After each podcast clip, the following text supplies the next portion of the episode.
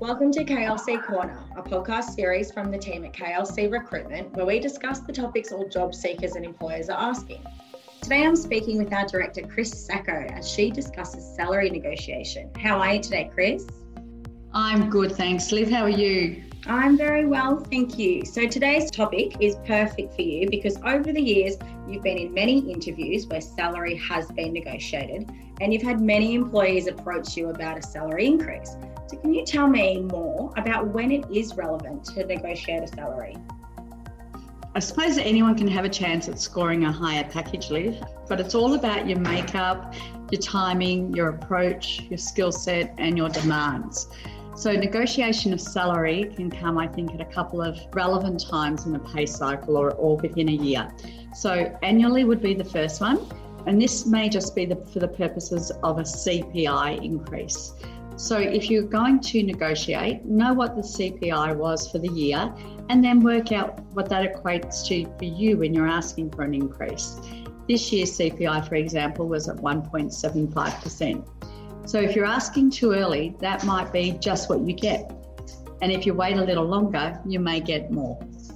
You might be able to negotiate salary when there are extra responsibilities. However, I was always taught to dress for the job that you want, not the job that you have. And I was also told that sometimes it's good to earn your stripes before you demand them. The next time I would think it would be good to negotiate your salary is the starting of a new job. If you have the skills that an employer wants, then that would be the time to ask. But remember, if you outprice yourself, you may be caught out and may end up back on JobSeeker. And probably the fourth time to negotiate salary within a year would be if you're potentially looking at moving into another organisation. And you might be doing that because you've been watching the market and the demand for somebody with your experience and skills has actually moved up. If you can produce evidence of what the market is paying to your current manager, that may be the perfect time to negotiate. You can find that sort of evidence by doing your own research. You can do that on Seek or Indeed, or in fact, you could do a more sophisticated salary remuneration search. And there are organisations out there that do those surveys that you can pay for to get that information. On the flip of that, Liv, if I can, there are probably times when it may not be suitable to go into a salary negotiation.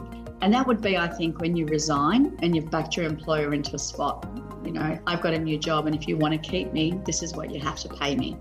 You you may end up getting more money from your current employer, but they'll work out that you'll eventually leave anyway because you had to ask for the money to stay. So that's not the culture they want to be part of. If you really like it where you are, you would have approached it differently, giving your boss the chance to make it more attractive for you to stay and to go into a negotiation at that time.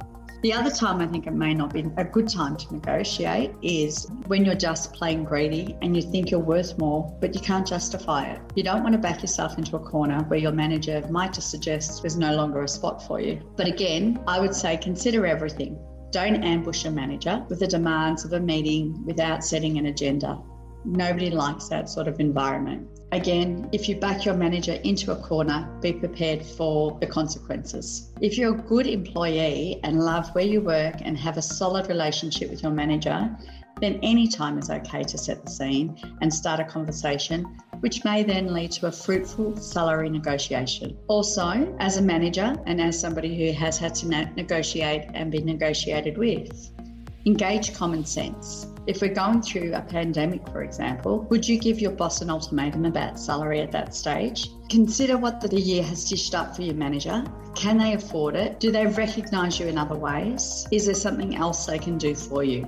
Timing is essential. Perhaps consider the sleepless night your manager has had wondering about the future as opposed to asking for a 2% increase at this time. Yeah, that's great. It is always hard to know as an employee when you can or can't bring up your salary. So, I guess following on from that advice on when to bring it up, I want to ask you how to bring it up. Is a face to face conversation with your director or manager best, or can you shoot them through an email? Yeah, that's that's interesting. It's harder in these times of COVID um, when we're all working remotely, but I would never propose an email.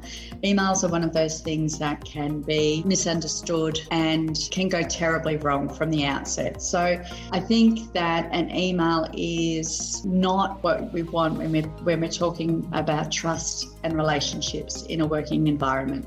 So if you believe in what you're asking for, then a quick phone call requesting a face to face or a Zoom to Zoom to talk through your position with your manager would be the best thing, preempting and letting them have some time to prepare for that meeting.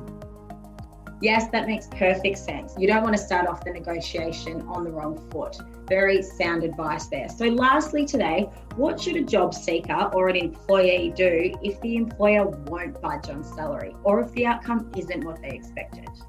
I think if you do what we've suggested, then probably it's time to look for a new job. If you have been fair and reasonable and expressed your concerns with evidence and facts to your employer, and they've not been able to provide a substantial reason for not budging right now, then you have the option of voting with your feet. But I would always say leave as a friend to the business, not an enemy.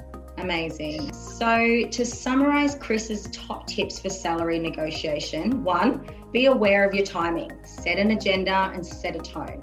Two, research other salaries and provide substance to your reasoning. And lastly, manage your expectations.